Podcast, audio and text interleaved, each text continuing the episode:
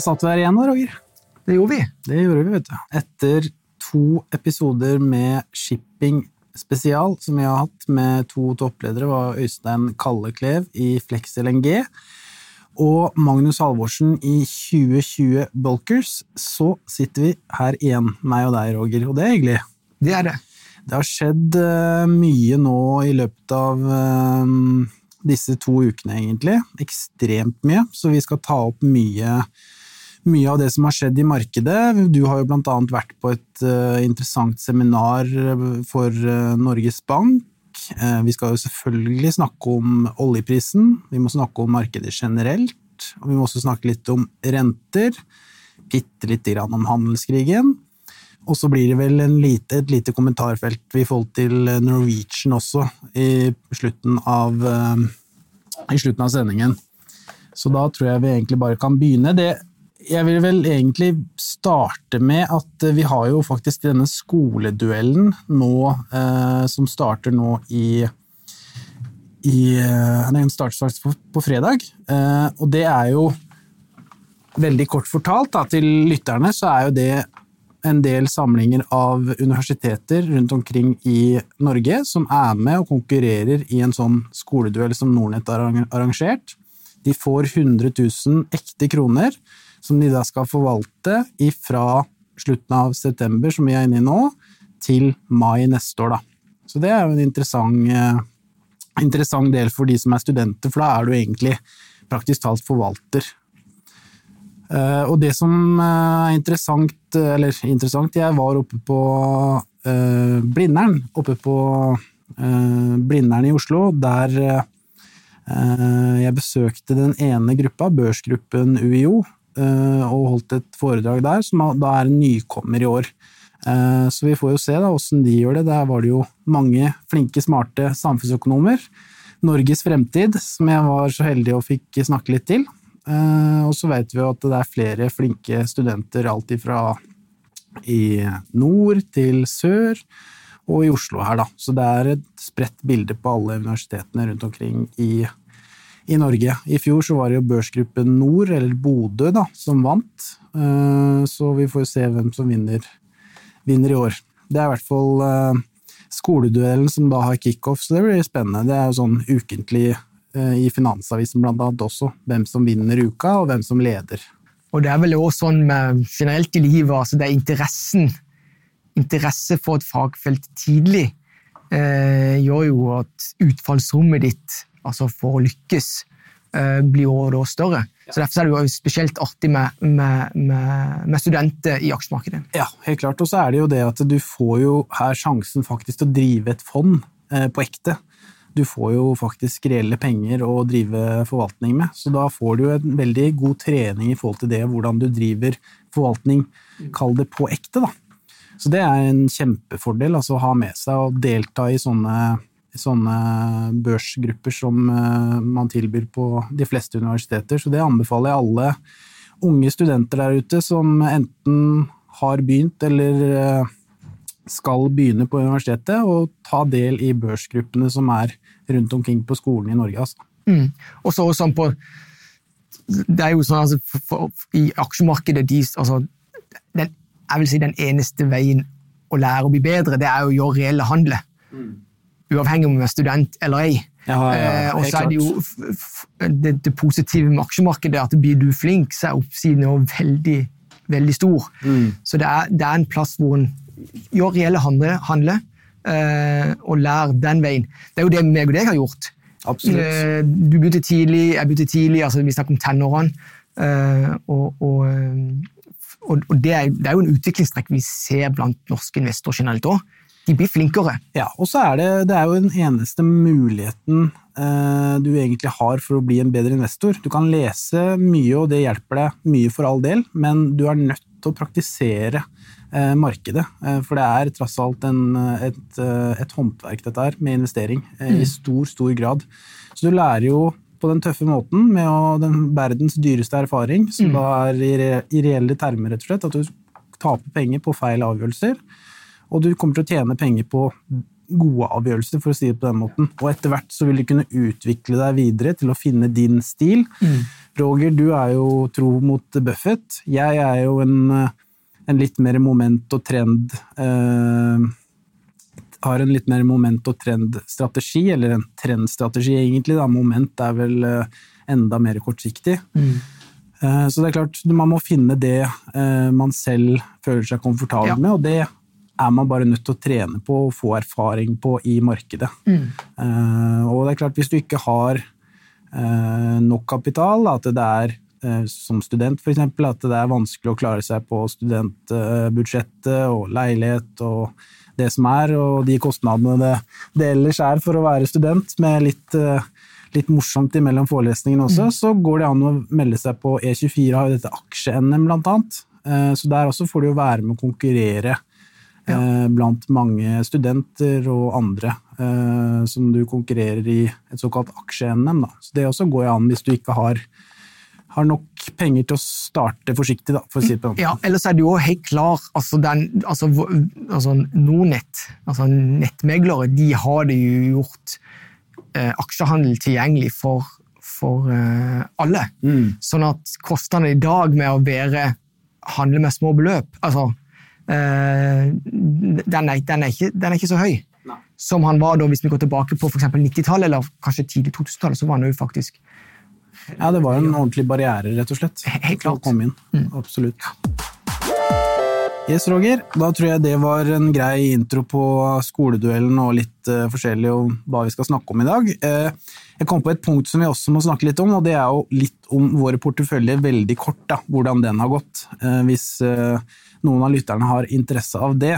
Eh, og vi to har jo vært ganske bull på olje en stund, eh, en ganske god stund nå, og det har jo i det siste egentlig vært veldig bra, da. Det er jo klart at eh, det er jo flaks i gåseøynene at sånne hendelser som har skjedd i Saudi-Arabia nå, har skjedd, men vi har jo hatt tro på litt mer det lange bildet. altså Du har jo vært ute med bl.a. Aker BP og Equinor. Jeg har jo øh, vært ganske tro mot et selskap som heter Panoro, og det har jo vist seg å være bra til tross for denne her eh, ulykken som skjedde i Saudi-Arabia. altså Aksjene begynte å gå lenge før det. Mm.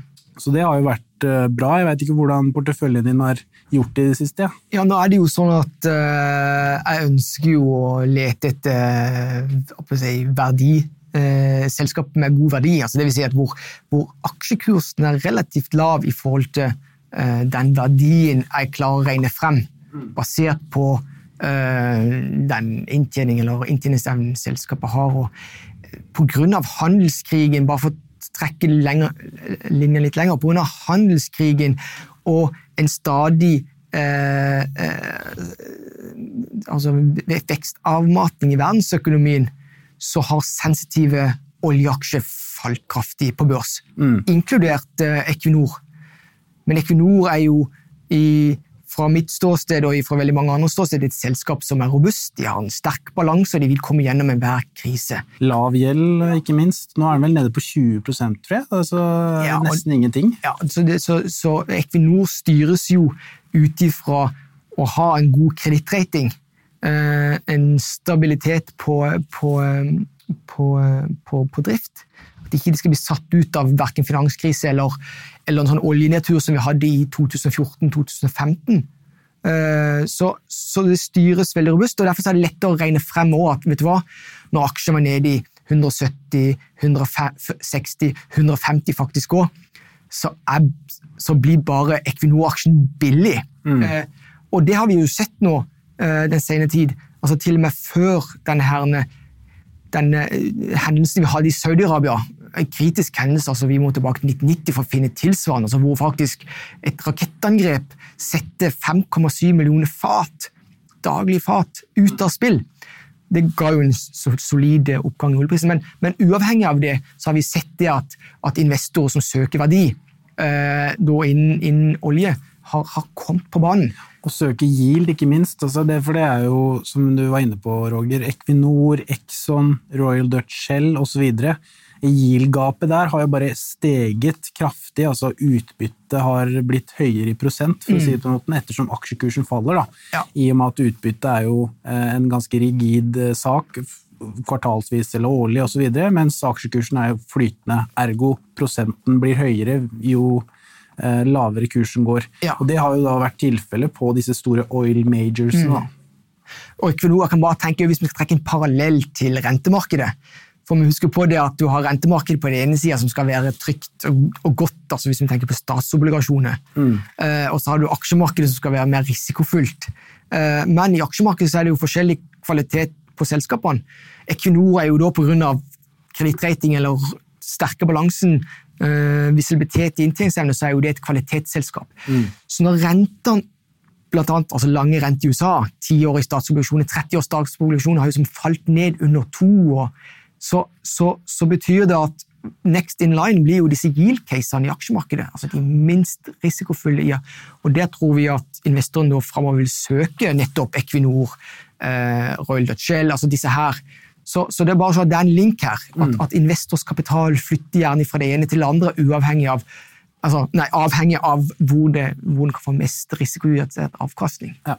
Så har du sett litt på porteføljen den siste måneden, hvordan den har gått. Er det, er det som markedet, eller? Oslo Børs har jo steget været hva er 7 nå i løpet av de siste tre Ja. ukene. Oslo Børs, Oslo Børs har jo gått på grunn av olje.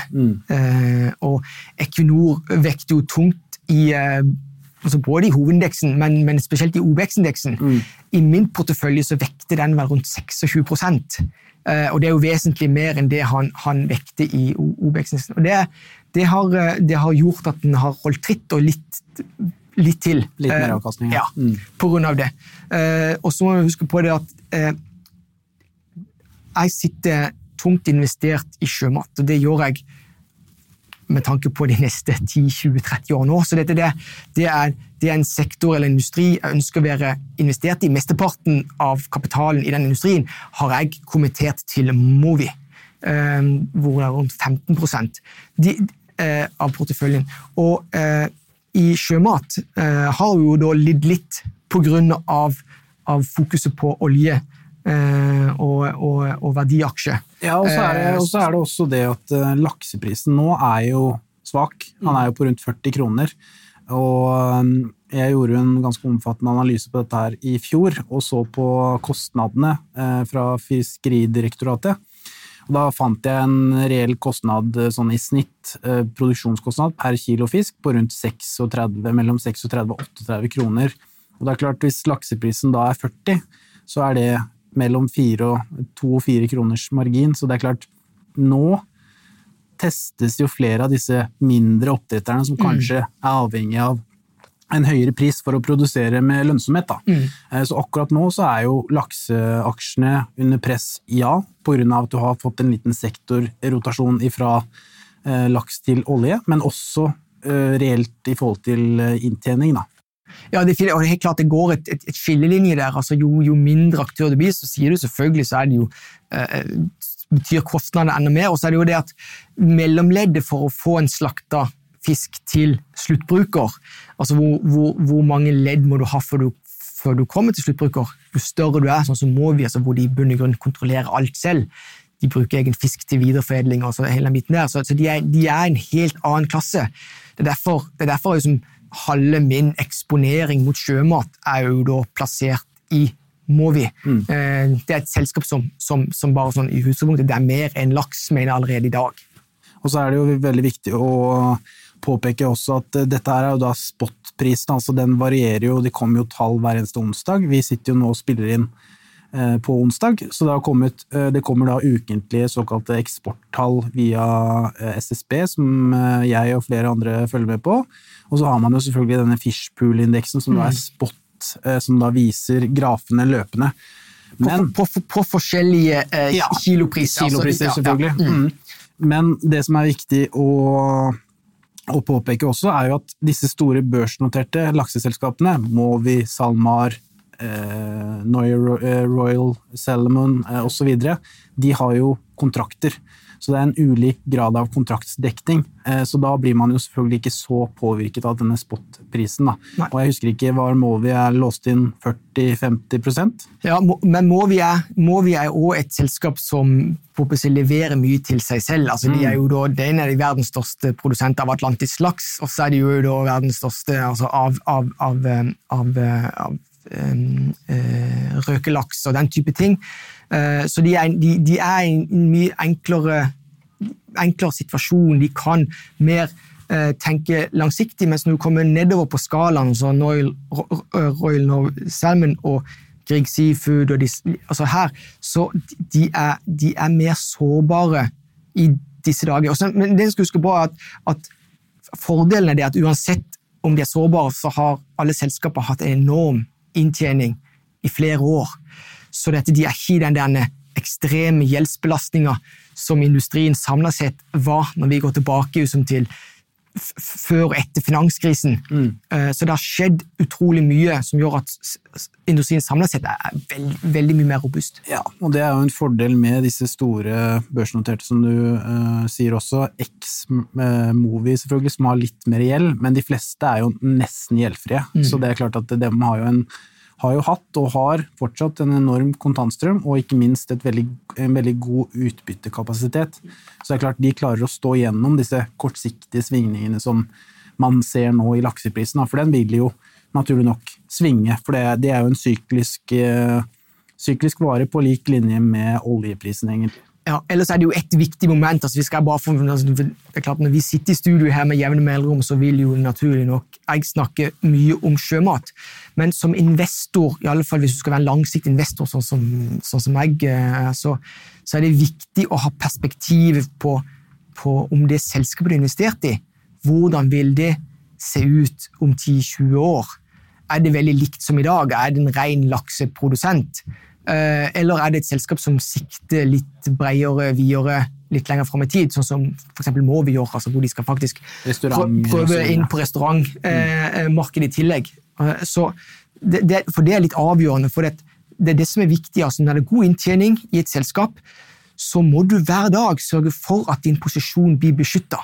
Eh, for i utgangspunktet, hvis, hvis, hvis den ikke du tenker på å beskytte posisjonen din, altså hele tiden stadig bli bedre. Altså det, det, er det Warren Buffett og de, de kaller det for å bygge moat. altså Hver dag du skal ha en, skal ha en mur rundt deg som er ugjennomtrengelig. Barrierer, egentlig. Barriere, ja. Og Det er det flere lakseselskaper etter mitt skjønn som ikke tenker like mye på. Mm. Eh, og Da er det klart at da skal du være litt bevisst på det som skjer på oppdrett til land. ikke vel? Så, så, men, men sånn som Movi og SalMar mener jeg helt klart, de, de jobber målretta for hele tida og altså, komme litt lenger, distansere seg litt lenger ifra det å være en ren lakseprodusent når de ser 10-20 år fram i tid. Ja, og så er det også viktig med den eh, return on investment, altså avkastningen på investert kapital, for å si det på godt norsk.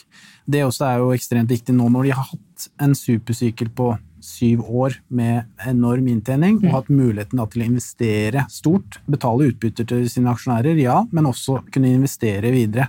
Og Det er også akkurat det du sier, at de er fokus på vekst, fokus på nye måter å ekspandere inn i nye bransjer, og da igjen da bygge barrierer ikke sant, på på lengre sikt. Ja, Ellers kan du bare trekke en parallell som går som i Oslo Børs til f.eks. Eh, i USA, den amerikanske børsen. så er det sånn at Etter finanskrisen, hvis du ikke har vært investert i sjømat, selskapet så må vi, så, vil, så har du ikke klart å slått indeksen.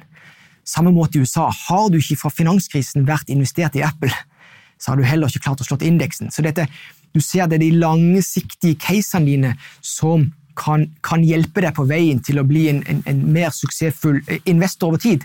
Uh, og, så er det veldig winner takes it all. Ja. Uh, det ser man jo, som du snakket om i USA, så har man disse fangaksjene. Mm. Hadde man bare hatt de, så hadde man jo outperformet SMP 500-indeksen med mange prosenter hver eneste, hvert eneste år. Mm. Så det er klart, det er ja, og Det er jo noe som jeg i alle fall er veldig bevisst som er opptatt av management og framtida og utsikt og strategi for, for de selskapene man analyserer og investerer i. Det er det at hvis ikke du evner å se at det selskap du investerte i, kan bli nummer én eller nummer to i sin nisje, så skal du være veldig skeptisk. Altså, for, for det, det som du sier, winner takes all. Det er faktisk sånn i, i veldig mange bransjer.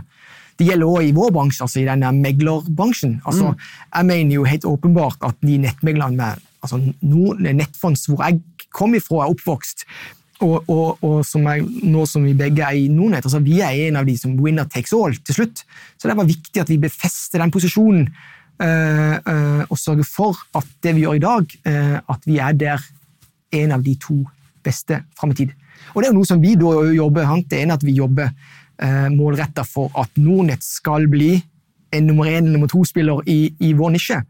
Samtidig som at meg og deg individuelt sett vi ønsker å bli bedre investorer. Mm. det som er greia med, en investor, Du blir ikke nummer én eller nummer to som 20-åring, som 30-åring eller som 40-åring.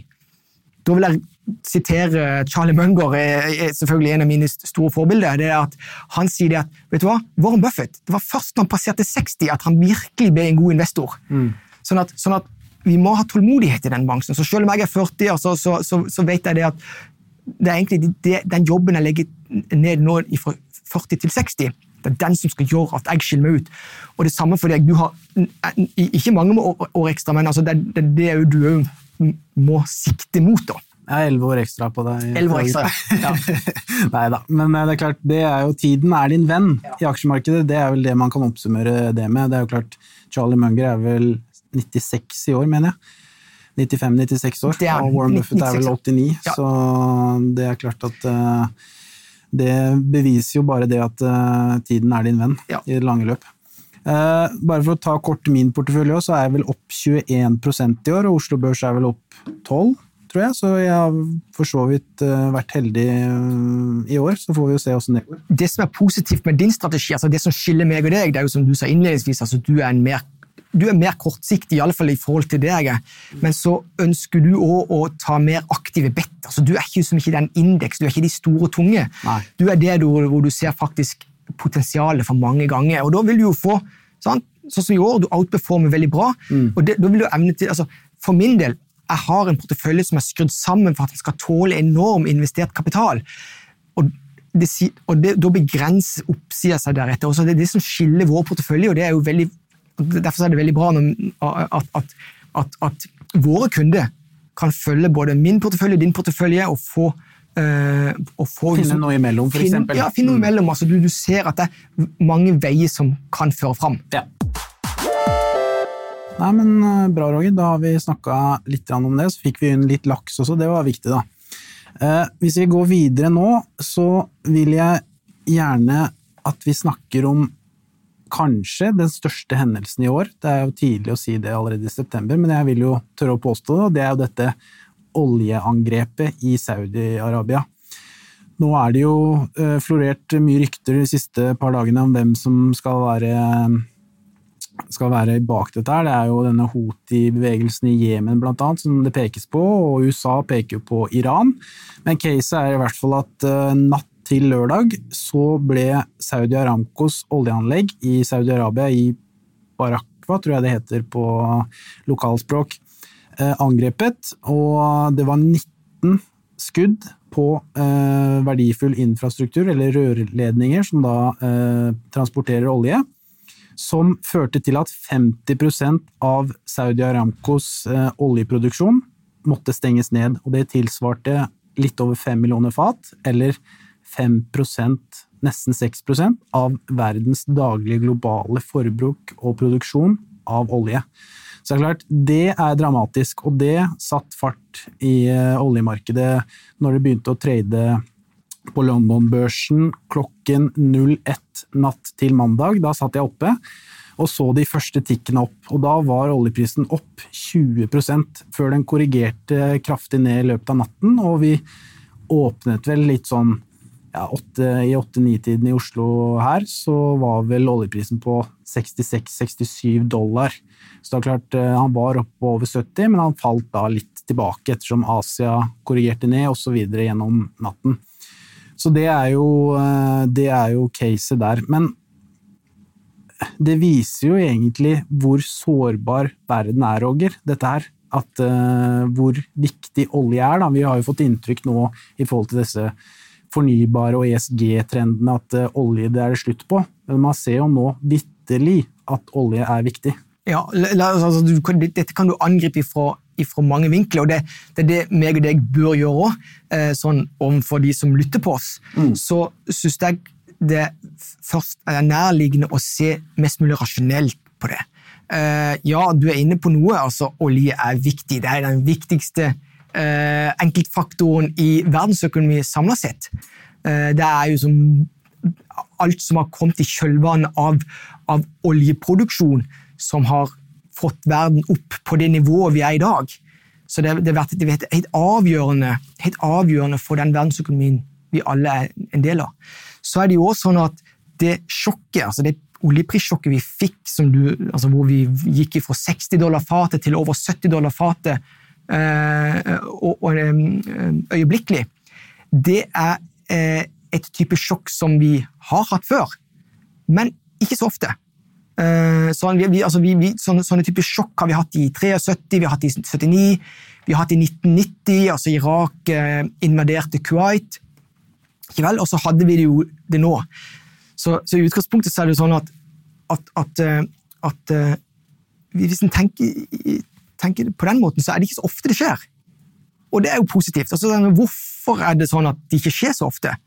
For, det, for tilsynelatende kan det være sånn, sånn i kjølvannet av dette så har jo sånn nyhets alle medier de har jo snakka om det.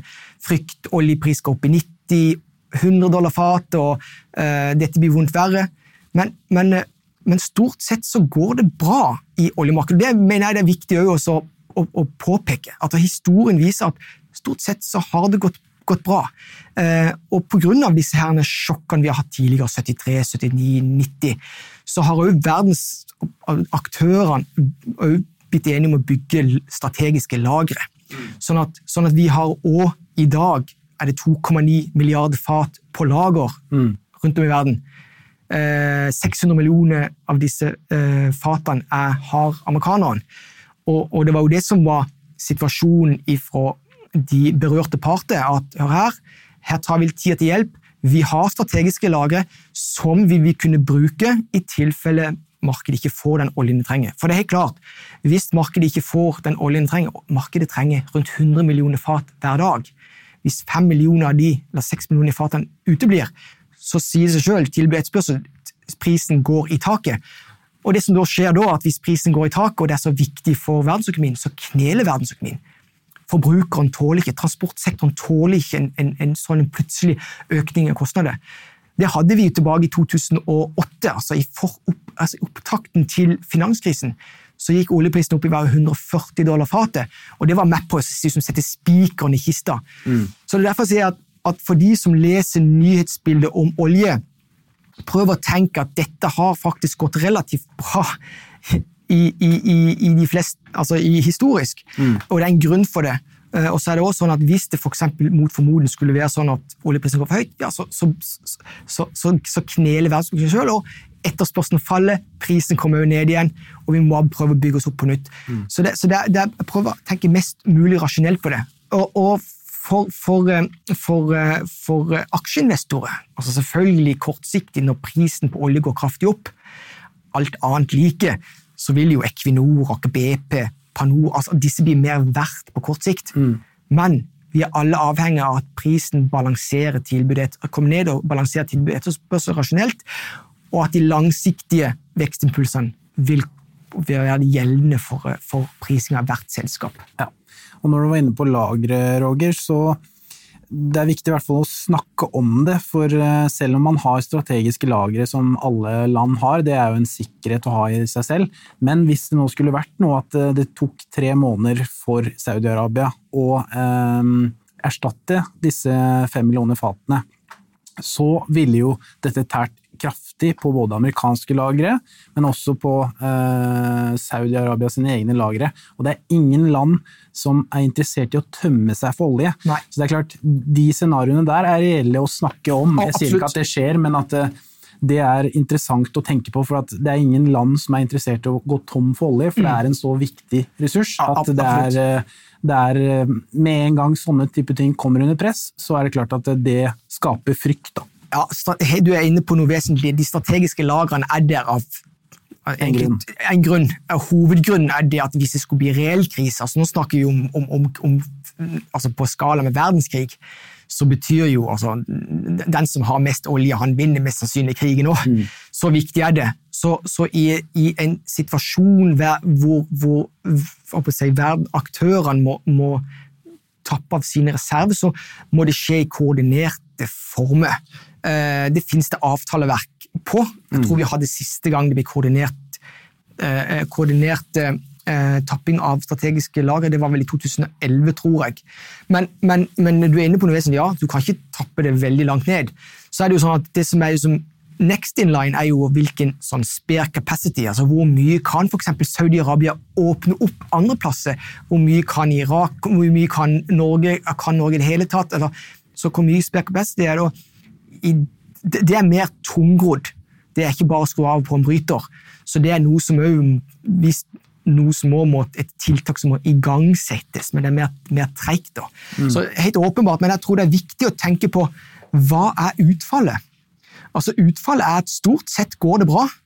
Det har historien vist. Hvis det ikke går bra, så er det det at hele verdensøkonomien tar belastninga, og vi, veksten i verden kjøles ned. Sant? Og Da kommer prisen eller etterspørselen ned, og da må vi bare forberede oss på det. Og Som aksjeinvestor, hva skal du være investert i? Ja, Du må jo være investert i defensive ting. Ja, Du kan flytte pengene over i, i lange statsobligasjoner, men der er jo renta lav uh, allerede. Men, så, så dette bare, jeg tror det er viktig at vi får fram det at ja, det er egentlig bare to utfall.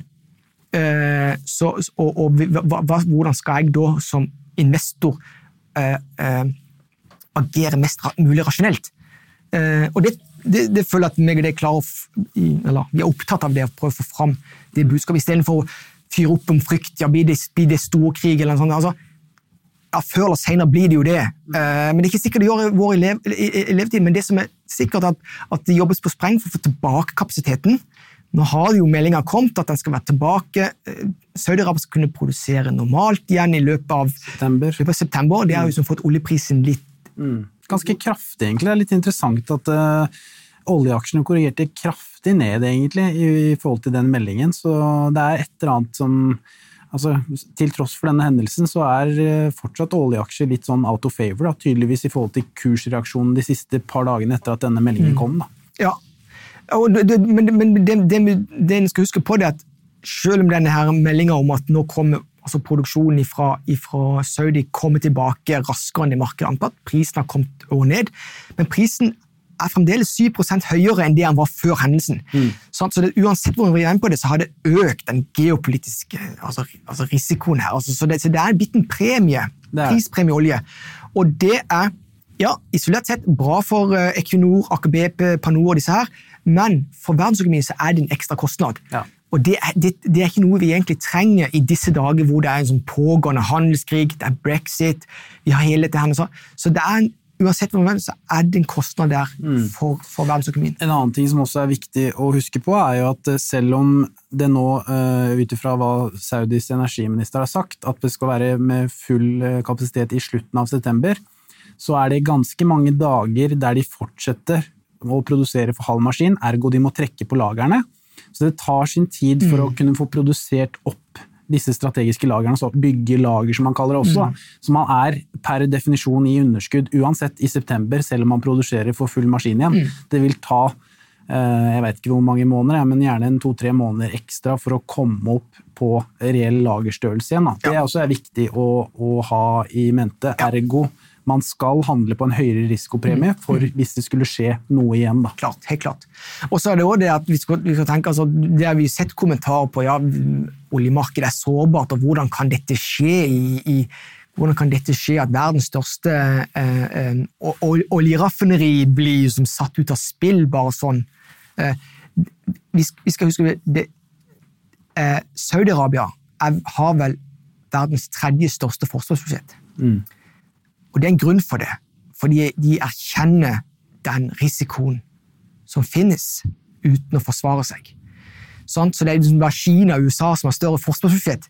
Så ja, er det en plass hvor det satses på forsvar og tiltak, så er det jo Saudi-Arabia. Og det kommer ikke til å bli noe mindre.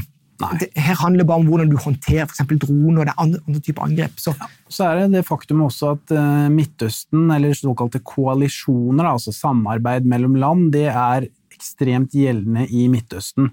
Der har man flere typer både geriljagrupper og selvfølgelig land som er fiender. Altså Saudi-Arabia og Iran blant annet er store fiender.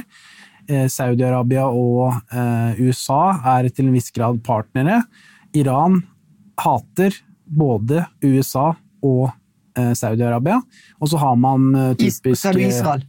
Ja, og Israel. Så det er mange i- Israel, Kuwait Mm. osv. Så, videre. så det er, det er en betent i utgangspunktet situasjon i Midtøsten, og det har det alltid vært. det, og det er et godt poeng. Det har det alltid vært, og i et analytisk perspektiv så kommer det mest sannsynlig til å fortsette. Ja. Eh, det er det, det, det en må anta, da. Eh, Og nå er jo ikke vi statsvitere, men dette her er jo da eh, viden kjent blant flinke statsvitere og de som har inngående kunnskap på den slags. Og så er det et spørsmål også. Jeg har jo skrevet en blogg der jeg limte inn annet den videoen meg og deg hadde her i forgårs, Roger. Der man skriver om hvem som eventuelt står bak dette her. og det er jo fortsatt ikke kommet fram. Det er jo disse houthiene, altså en geriljagruppe fra Jemen, som har påtatt seg angrepet. Eh, USA på sin side peker jo på Iran, og det går jo, kommer jo tilbake til disse sanksjonene som USA har mot Iran, i forhold til, som igjen spiller på denne atomavtalen, der USA har eh, beskyldt Iran for å ha atomvåpen, som de da ikke melder ifra om. Og det er klart, har du atomvåpen, ergo du har makt til å diktere verden i, i ganske stor grad i forhold til hvor ja, rett ut hvor gæren den eventuelle statslederen er da, i forhold til å true med dette her. Så det er en dyp, dyp konflikt på flere områder, og det involverer jo da selvfølgelig penger og ressurser, og da nærliggende olje. Så det er klart, øh, hvem som eventuelt står bak, det er jo som sagt, eh, det er, florerer jo mye rykter på at det har vært irakiske missiler som Ja. har kommet, og så videre, og det er jo nærliggende å tro at det er en stat med ressurser som står bak dette her, for disse opprørsmilittene som, eh, som det pekes på, har tidligere faktisk sendt missiler eh, rundt omkring i Midtøsten, men de har vist seg å være av dårligere kvalitet. Altså dette her blir blitt gjort så, det er såpass kraftige angreper, såpass store skader, som tyder på at eh, de som har gjort det, har store ressurser. Ergo det er lett å tenke seg at det er typisk en stat som har eh, militærmakt til å gjøre den slags. Men som sagt, det er ikke eh, bekreftet ennå. Ja, En annen ting er det at det, at det, det, det hjelper oss altså hele tiden, Hvis vi skal se dette fra investors perspektiv, så hjelper det oss ikke noe særlig eh, å tenke på hvem er det som har gjort det. Altså, noen har gjort det, eh, hvor det kommer fra. Noen hevder at eh, det er iranske våpen som er brukt. Altså, det er ikke Iran som har gjort det, men det er iranske våpen. Ja, så, og jeg, jeg vil jo bare anta at, at det er ingen som produserer mer våpen i verden enn amerikanerne. Så jeg vil anta at amerikanske våpen til og med hos de sine fiender. Altså, så, så, så, og Norge òg, for den saks skyld. Norske våpen. Kongsberg-gruppen sannsynligvis har vel en del i det. Ja, sant, så du skal huske på det, så det hjelper. Så det, det, som er, det som er viktig, det er jo som at, at, at Eller iallfall det som har vært menneskets altså store styrke eh, historisk, det er hele tida å finne fram til diplomatiske løsninger. Og, og satse på at eh, motpolet motpoler holdes i sjakk, fordi at ingen er tjent med, med en, en, en, en, storstilt aggresjon. Eh, for det ville jo også hvis Iran helt oppriktig hadde liksom gått inn og Vet du hva, vi har Atomvåpen, Ja. er klar for atomkrig, så Da- vil jo det utslette verden, og det er det ingen som er interessert i. Nei, så dette, du, du, du så blir litt fanga av eh, Så det er jo i alle fall hvis du tenker sånn, sånn, sånn Ta for eksempel fra NATO, Hvis vi hopper litt nå, så vi ser på som Nato eh, vi, vi har jo generalsekretæren er Jens Stoltenberg. Jens Stoltenberg, men det er sånn, hvis du har Nato på den ene sida, så har du, har du Russland på den andre sida. Det, det her handler om hele tida sørge for at motparten ikke føler at han kan slå deg. Det er det det handler om. Så, så, så, så, så den, den diplomatiet eh, har jeg stor tro på. Ja, og en Eh, stor grad av kompromisser, egentlig, Ja. som blir gjort at ting blir status quo mer eller mindre. Du Mm. har alltid bluss, eh, blussninger i forhold til enkelte land er mer krigshissige enn andre, osv. ja. Men, det, men det, jeg, vil, jeg, vil, legge til noe som kanskje kan være matnyttig for våre lyttere. Det går jo på ja, det er altså den her som skjedde nå i, i Saudi-Arabia. Eh, det, vi, det, vi, har sett de siste årene, det er det at amerikansk produksjon av både gass og olje har jo økt betydelig. Mm.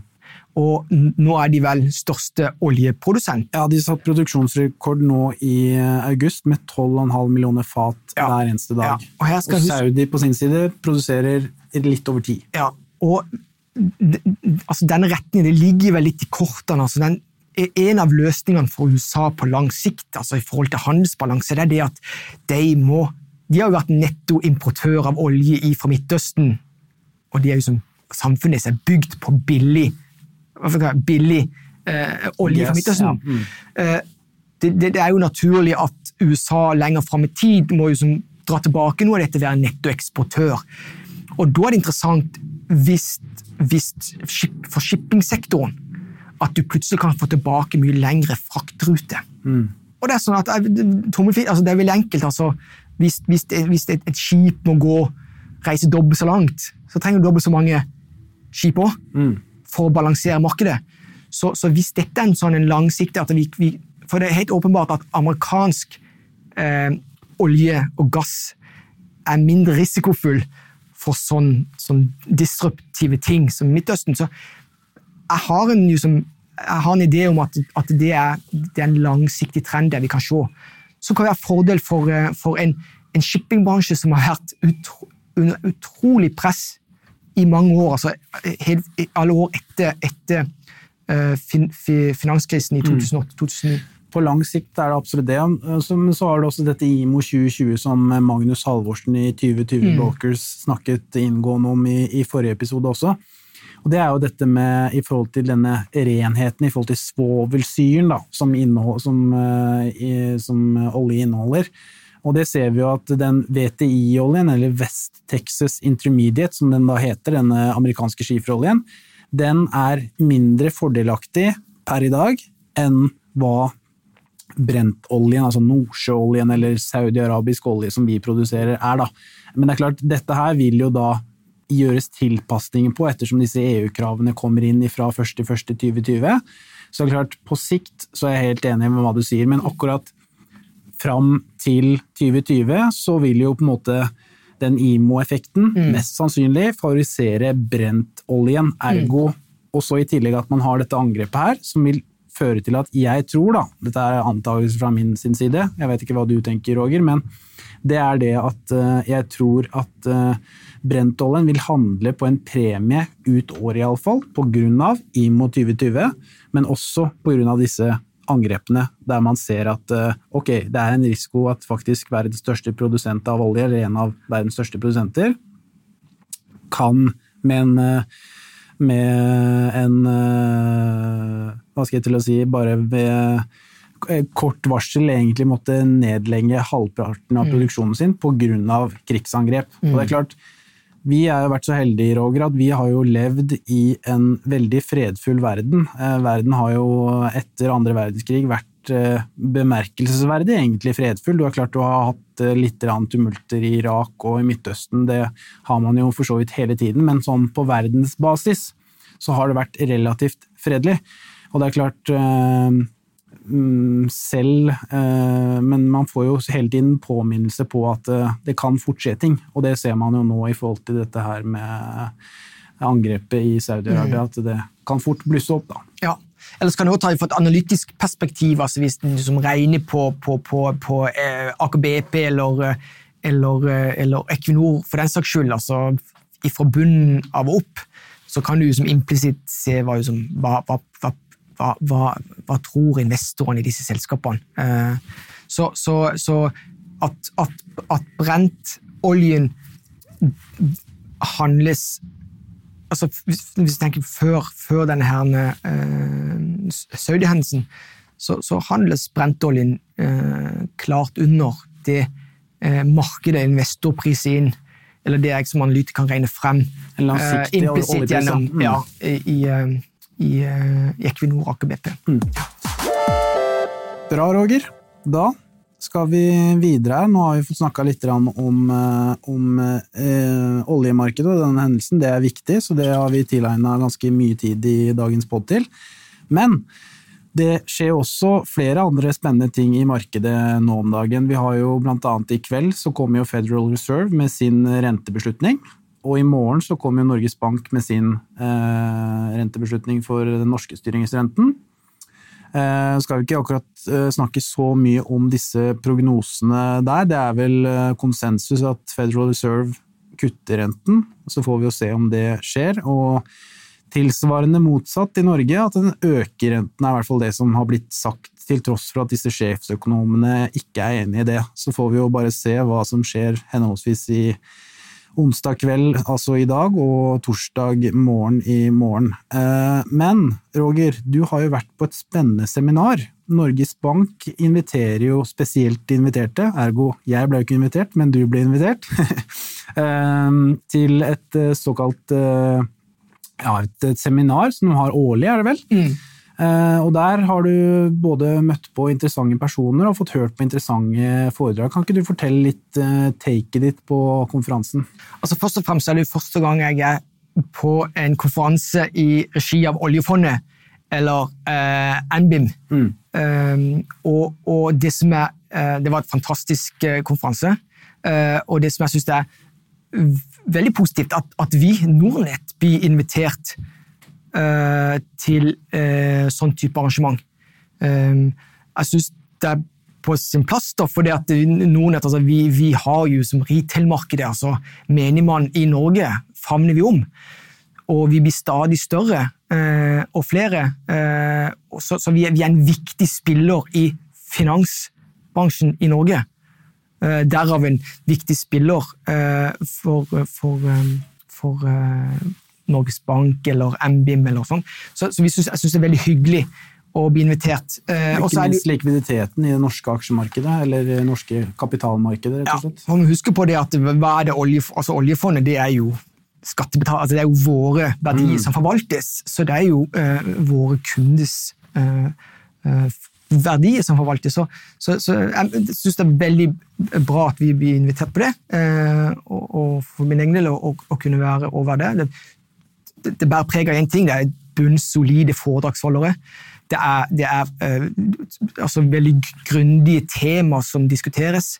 Uh, temaet i år da, det handler jo om, om hvordan, hvordan uh, for, å trekke en sånn en Gå litt tilbake i historien for oljefondet. Husk på oljefondet har sitt utspring fra slutten av 90-tallet eh, hvor oljeformuen eller skatteinntekter for den måtte forvaltes på et eller annet vis. Eh, når, når, når, det ble beslutta skulle forvaltes gjennom oljefondet, da, eh, så var det jo relativt lite. Men det har jo vokst seg større enn det noen kunne forestille seg. 9300 milliarder PT? Ja. Altså det, det het, altså er, per, per, definisjon er det en oljefond eller eh, Statens petroleumsutland utland er jo da verdens største enkeltinvestor. Eh, så men, men, i alle fall, så på den veien så har jo oljefondet vært pragmatiske. De, har måttet, de måtte jo ta hensyn til sin størrelse. Uh, og plutselig så er du verdens største investor, så må du jo ta hensyn til altså, Politiske hensyn er jo helt essensielle i så måte.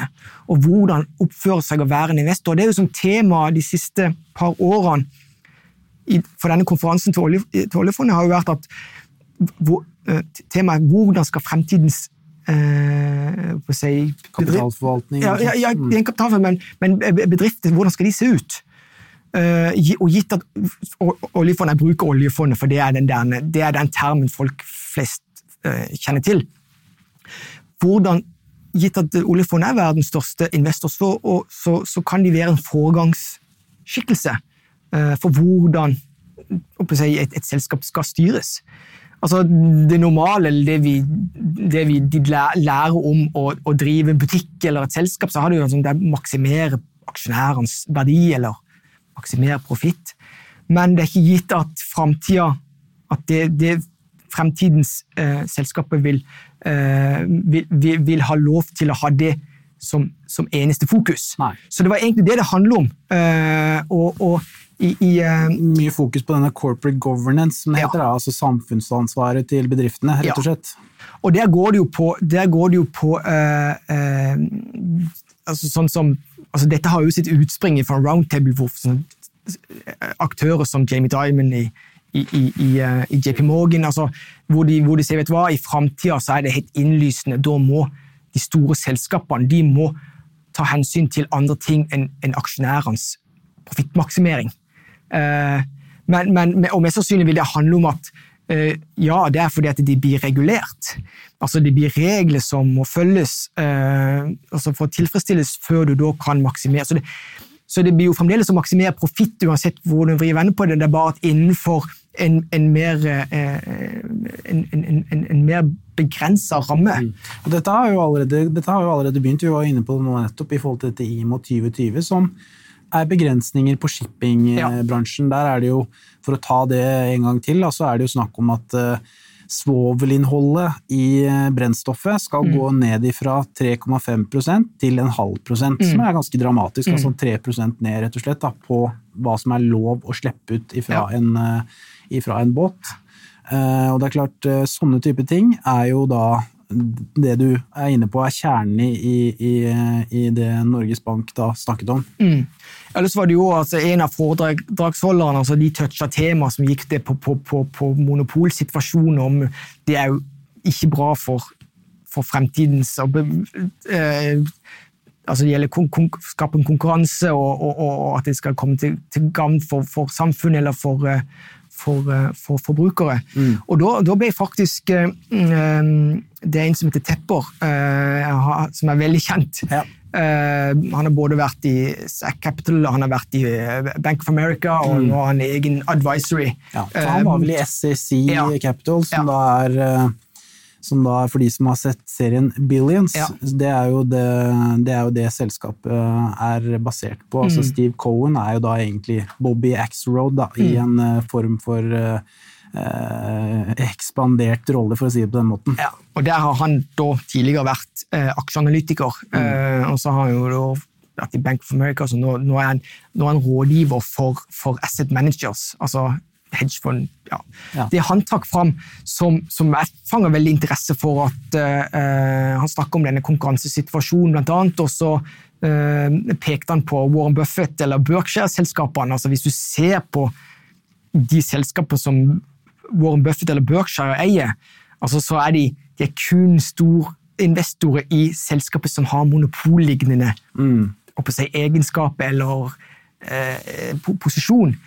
I flybransjen sant? de er som største investor de fire store. Det er faktisk bare de fire store. Han er, Berkshire er største eier i, i, i, i, i Wells Fargo, som er en av de fire store. Han er i JP Morgan. altså Apple, disse jernbaneselskapene. ja, jernbane, Burlington Fe. Og det er i utgangspunktet en, en, en eh, Jeg fikk den forståelsen at det er en, sånn, fikk en negativ vinkling på det, men, men der er det, det er viktig for, for meg som prøver å tenke mest mulig rasjonelt. Ja, jeg er opptatt av at, at rammeverket for ethvert selskap skal, skal eh, være til fordel i det lange løp for forbruker. Eh, så monopolsituasjonen er ikke gunstig, men likevel så er det en altså det er naturgitt. Det er det mennesket kjemper for, det er det dyr kjemper for. Det er det som gjør at vi går et steg videre. Eh, Det er det at alle vil kjempe for å beskytte sin posisjon. Ikke vel? Innenfor de rammene du har.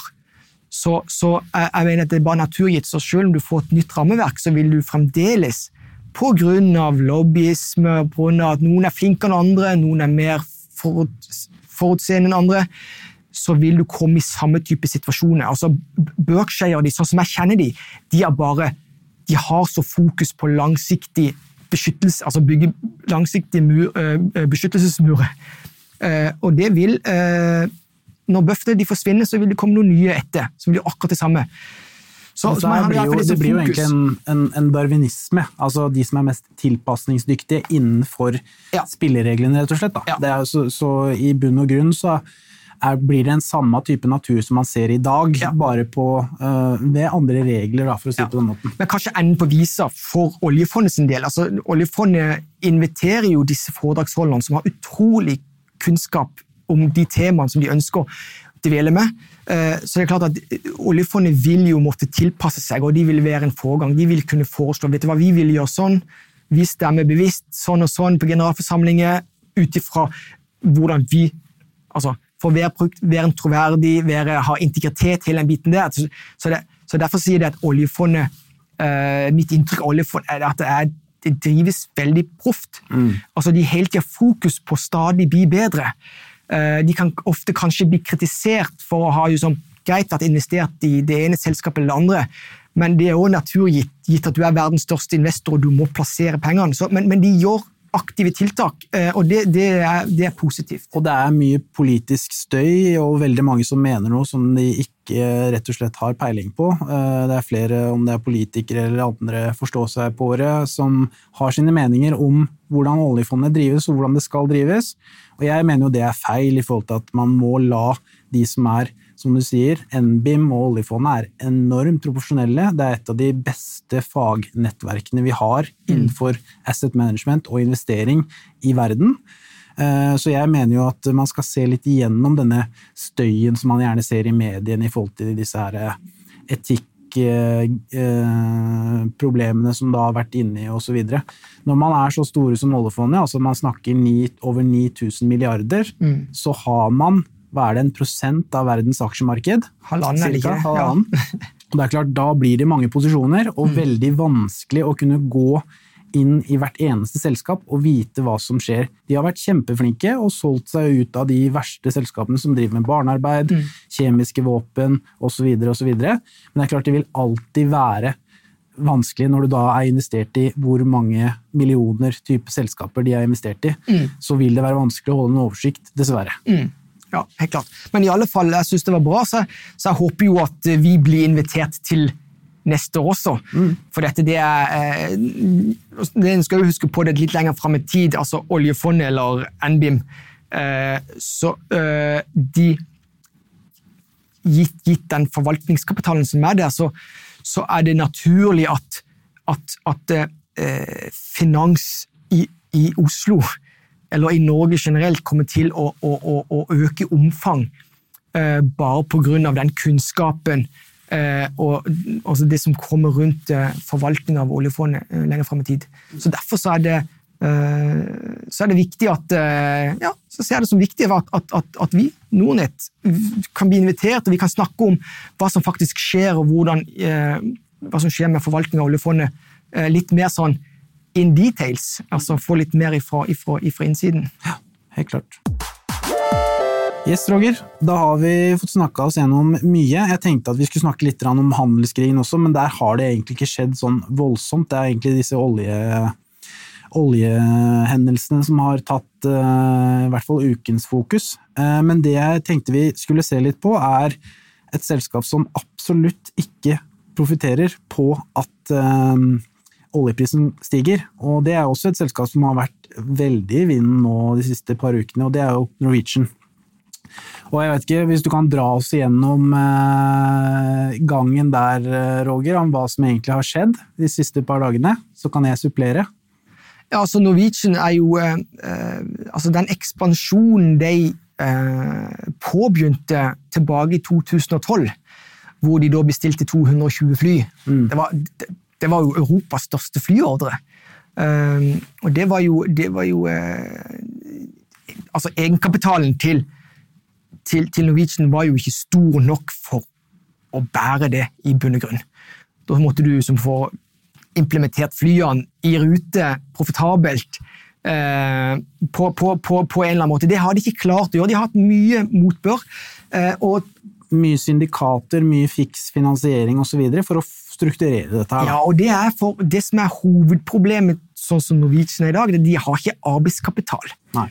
Altså, selve, selve flyfinansieringa av disse 220 flyene altså, det gjøres på utrolig gode betingelser. Det er sånn den industrien er bygd opp. Men arbeidskapitalen, altså det de trenger da, for å kjøpe drivstoff, hele den biten der, det må de jo sørge ut i obligasjonsmarkedet, i lånemarkedet. Mm. Og hvis ikke de har tilgang på det når de trenger det, så må de gå til aksjonærene. Det har de gjort da ved to anledninger. Eh, altså eh, i var det 2018 og eh, ja, to anledninger de siste to årene. Mm. De har nå da forfall på et, hadde et forfall i desember 2019 og Ja. et i 2020. Nettopp. Og de har ikke tilgang på kapital, kapitalmarkedet i dag. Det er gitt uroen i verden. Det er det ene. Det andre er jo som den balanse som er ekstremt strukken. Det som er dilemmaet, det er at den langsiktige inntjeningsevnen altså, som samla sett skal være god nok for Norwegian, altså lenger fram i tid. Um, så, så, så, sånn som jeg tolker det, så, så gjør jo Kjos, eller eierne der, det de kan for å holde dette gående. Uh, og da har de fått de har bedt obligasjonseieren om å få utsatt, uh, uh, utsatt eh, forfallet.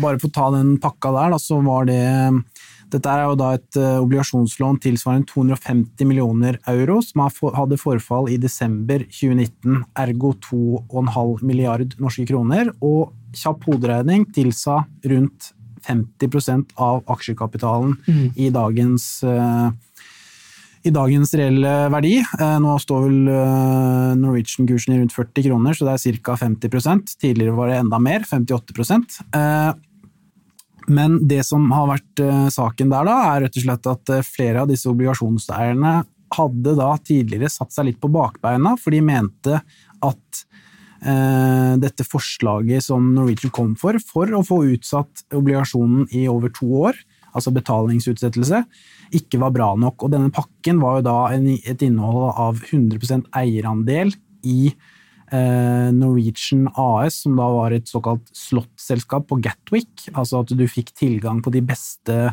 plassene på Gatwick flyplass i London. Eh, Og det mente jo flere var eh, Flere etter hvert var eh, bra nok, men eh, det var i hvert fall spesielt én aktør. Eh, Man kan jo name-droppe det, og det var jo Jan Petter Sissener, i og med at det har stått såpass klart i, i mediene. Eh, Men det er klart, eh, på et vis også så er jo eh, det var jo også sådd tvil om disse slottene, om det er noe særlig, i forhold til at man eh, på Gatwick, det er jo brexit snart, osv., om, det- om det har en såpass reell verdi, da. Eh, Men det viste seg jo til slutt da at eh, obligasjonseierne har jo nå eh, stemt for dette her, det var vel med 90 flertall, mener jeg, det kom fram. Så nå har jo da Norwegian fått eh, to års betalingsutsettelse med litt høyere rentekostnader, ja, men det er klart, det hjelper jo voldsomt da, for Norwegian, som er finansielt presset fra før, å få skyvet på en gjeld tilsvarende 60% av dagens aksjekapital. Ja, og det er klart at, um, at og usikkerheten har jo da i markedet vært stor. Uh, så, så, uh, og det er jo helt, Jeg er jo enig i det. det, er isolert sett er det jo reelt å si det at ok, hvis vi må da ta vårt pant, altså disse slottsene i, på Gatwick, så er jo det i en situasjon hvor selskapet er, i de- i deep shit. Og da er det klart at da, da finnes det jo parallelle hendelser hvor vi har sett at det har kanskje vært litt komplisert og få pantet, da, rett og slett. Ja. Og så skal det jo sies at disse obligasjonene var også usikrede obligasjoner. Mm. altså Man hadde ingen pant i det før det, dette her kom fram. Og det skjønner jeg jo selvfølgelig at eh, når man ser da på Norwegian, som har en strukket balanse, usikker inntjening, og man har da usikrede obligasjoner til forfall, så vil det tilsi at obligasjonseierne har en mye høyere risiko for å rett og slett ikke få igjen noen eh, noen ting av pengene de har investert. For har man pantesikrede obligasjoner, så har man da en pant, akkurat som banken din har pant i boliglån. Altså Hvis du da ikke klarer å betale, så tar jo da banken pant i boligen din. Ergo de har en sikkerhet. Og, det, og det, det, de hovedlånene til, til, eh, til Norwegian eh, er jo da på gunstige rentebetingelser, for det at det da er det selve flyet som er underliggende pant. Flyet er en, det er en asset som kan flippes. Så dette, det er jo sånn den, det, er, viktig å ha forståelse hvordan så, så om Norwegian har utrolig mye gjeld, så er det linka til selve flyene, som, er, som har en reell eh, annenhåndsverdi. Og flyflåten til til Norwegian eh, er jo eh, blant de yngste eh, av sammenlignbare selskaper, da, vel å merke. Eh, Ellers så går jo altså, den, den nordiske virksomheten til, til, eh, til Norwegian eh, er jo bra. Eh, og det er jo Det er vel i bunn og grunn verdien til Norwegian òg. den langdistansesatsinga. Så der har du, hvis du bare trekker opp en sånn, sånn generelle uh, tilnærminger til det å være first mover I mange situasjoner er det best å være first mover. F.eks. i den businessen som, som, vi er en del av, altså den, den være først ute med elektronisk aksjehandel. Da var nettfonds i Norge først ut. Mm. Nordnett var tilsvarende tidlig ute. Nordnett er jo bygd på sammenslåing av, av flere selskaper underveis. da. Men, men, å være først ute og skaffe seg en kritisk masse er helt avgjørende. Men idet du skal være first mover eh, i, på langdistanser, du skal liksom konkurrere mot etablerte aktører som har en proven altså profit margin på den samme strekninga, det, det, det, er mer vanskelig. Og det er, det er vel egentlig i bunn og grunn det som har innhenta Norwegian mm. på, på, på mange måter. Og nå har vi jo da fått egentlig to hendelser. altså Disse obligasjonslånene kom i havn. Eh, kreditorene ble til syvende og sist fornøyd. Ikke Sissener eh, gjerne, da, men eh, de fleste andre, DNB, Alfred Berg osv. som var med, har sagt ja, og man har fått flertall og stemt dette gjennom. og fått betalingsutsettelse på to år for disse obligasjonslånene. Men så kom det også et rykte her eh, føre dagen om eh, at denne spanske avisen som har eh, ja, egentlig til det kjedsommelige, det er jo den samme spanske mm. avisen hver eneste gang, så man kan jo så litt tvil om hvor holdbart dette er. Jeg har jo da igjen skrevet om at IAG nå da er ute etter Norwegian igjen. da. Mm. Og Det også førte jo til at aksjen gikk kraftig i går, blant annet, når disse ryktene ble, eh, ble kjent. Eh, og mange snakker nå om at de skal, skal de få kjøpt eh, Norwegian, så må de ut med rundt 70 kroner per aksje. Da. Men dette her er jo bare rykter, og de blusser jo opp ifra mm Eh, bemerkelsesverdig nok den samme spanske avisen hver gang, så jeg mm. veit ikke hvor mye man kan lite på det. Men det er klart, det kan jo hende nå at IAG eh, med disse betalingsutsettelsene, og de ser at kanskje ved Q3-rapporten som vil komme nå ganske snart, at inntjeningen er bedrende osv., så, videre, så kan det jo være at det er aktuelt igjen. Jeg vet ikke, men det er klart, det er jo det faverer jo rykter eh, rundt Norwegian hele tiden, så hvor mye man skal se spesifikt på det, veit jeg ikke. Eh, det som er i hvert fall viktig å se på framover, er jo rett og slett inntjeningen deres. Og Q3 for flyselskapene er jo den beste, eh, beste rapporteringskvartalet. Fordi at vi har hatt sommerferie, annet, der det er høye priser, du har skoleferie, der man tar ja, dobbel eller trippel pris i forhold til andre sesonger osv., for det er press. Eh, så det blir jo litt den knivseggen til Norwegian å se hvordan de presterer nå i Q3. Da. For klart, Taper de nå også en milliard, så kan det virkelig begynne å bli eh, vanskelig, og emisjonsspøkelset kan begynne å melde seg igjen. Norwegian solgte jo eh, sitt innehav i Bank Norwegian Uh, og det fikk de vel inn når 968 millioner. Ja, jeg, trodde de, jo, ja. Ja, jeg trodde jo at de fikk For var, altså, de uh, solgte jo andeler for tilnærmet 2 milliarder. Mm. Ergo man trodde jo da at eh, de fikk 2, nei, 2 milliarder rett på bok, som, uh, som ville vært veldig fordelaktig for Norwegian. Men det viste seg jo da at nesten 1,2 milliarder av dette var lånefinansiert.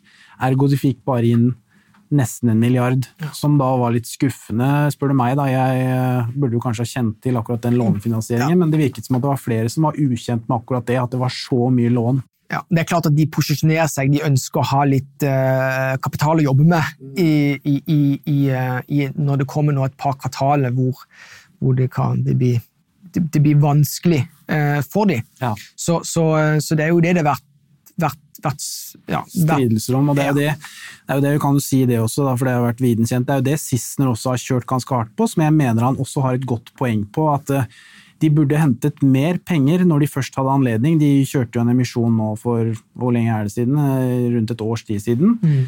På tre milliarder. De burde jo henta det dobbelte, så de hadde litt ekstra penger å ta av, for å si det på den måten. Men det viste seg at de ikke gjorde da. Ja. Og så er det jo sånn at Selskapet har fått veldig motbør, for når det siste misjonen ble, så fikk de jo Maks åtte problemer. Ja. Mm. Og, og, det som var greia, det er at eh, Norwegian er jo, hvis du tar samla sett hvor mye de har satsa på uh, disse Max-flyene mm. Jeg tror jeg vet ikke om de skulle utgjøre 20% av flåten. Altså det, er, det, det, er, det, er, få som har liksom, altså Få den i fleisen rett etterpå. det flaks, uflaks, hvem vet, men altså det, det, var, det var jo ikke greit. Nei. Eh, Det har gått mye penger ut pga. wetlease og sånt, noe som følge av det. Så de har hatt veldig mye uflaks. Og Ja.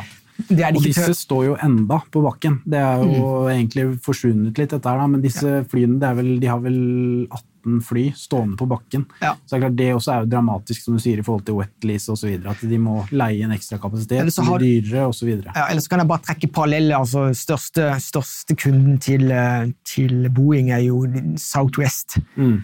Uh, grunnen til at jeg kjenner til det, er at jeg bruker mye tid på amerikanske selskaper, og spesielt tid på selskap som Berkshire har investert i. De, de er i 10 av Southwest. Fordelen de sin, altså selvfølgelig, de må ha mange fly på bakken som følge av dette, men de har i bunn og grunn ikke gjeld. Nei. Så det, de er ikke i den øh, pressesituasjonen, og så er de jo som én av fire store spillere. så De har jo som de sine, sine duopol-situasjon eh, i, i, eh, i USA. Så, så, så Norwegian er, problemet til Norwegian er det at vi er kom så langt uro i verdensøkonomien, eh, og spesielt når det er selskaper som er som vanskeligstilte, har strukken balanse, kredittpåslagene blir, blir høyere, markedet forsvinner plutselig, vi har flere oljeserviceselskaper som er i samme situasjon, så, så da blir det dyrt å hente kapital, eller dyrt å gjøre det dårlig. I, I tillegg så er jo, eh, er jo eh, Norwegian et såkalt toppsykkelselskap. Altså de gjør det best når økonomien er på topp. Mm. Ergo, vi har høye lønninger, vi har råd til å dra på ferie, Mm. for det er jo tross alt en, en benefit, for å si det på den måten. Det er jo ikke noe av av primærbehov. Altså man må ikke reise til Mallorca i to uker, for å si det på den måten. Mm. Det er noe man gjør, altså prioriterer, og fordi at man har råd. Så det er klart, får man også en tillegg en ja, resesjon i verdensøkonomien, så vil jo det også eh, smitte hardt over på typisk Norwegian, for det vil flere av disse Det første du kutter, hvis du får valget mellom å måtte flytte ut ifra der du bor, kontra å reise på ferie, så kutter du eh, feriereisen. Og det også er jo eh, skummelt med Norwegian, at de er såpass avhengig av dette her leisure-markedet, altså fritidsmarkedet, da. Ja, og sånn avslutningsvis på Norwegian så kan det være greit å trekke den parallellen til lakseindustrien. Vi tre lakseindustrien trenger Norwegian for de frakter laksen rundt. Så, så det er jo litt eh, Så stadig blir transportbiten i Norwegian viktigere. Og, og, og så lenge lakseindustrien vokser, sant, så blir det mer for de også. Og der ligger det mer stabil, god inntjening. Ja, og det er en trygghet, og det er noe de absolutt må se på og bli mer eh, en naturlig del av infrastrukturen, for å si det. Ja, og og det er litt viktig. og Det er jo som en sånn, greit, som investor så er det viktig. Enkelte selskap, enkelte industrier påvirker andre industrier. Eh, og derfor så er det, liksom- i alle fall det har jeg, føler jeg har dratt veldig nytte av. altså Når jeg bruker tid på alle typer industrier, leser årsrapporter dag inn og dag ut, så får du med den helheten. og Det syns jeg er veldig artig. Uh, artig uh, effekt av det å, å være langsiktig i aksjemarkedet. Så det skal vi prøve å dele mer av disse herne fordelene på kryss og tvers av industri og selskapet framover, Mats. Absolutt.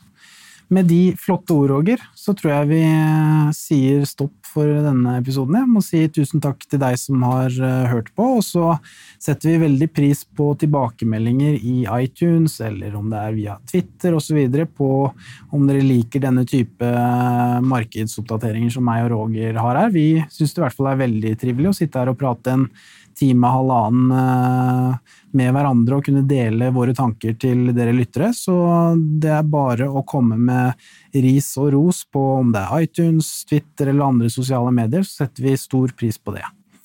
Så inntil videre så ønsker jeg dere bare en flott dag videre, og så snakkes vi igjen til neste uke. Ha det bra! Penger, penger, penger,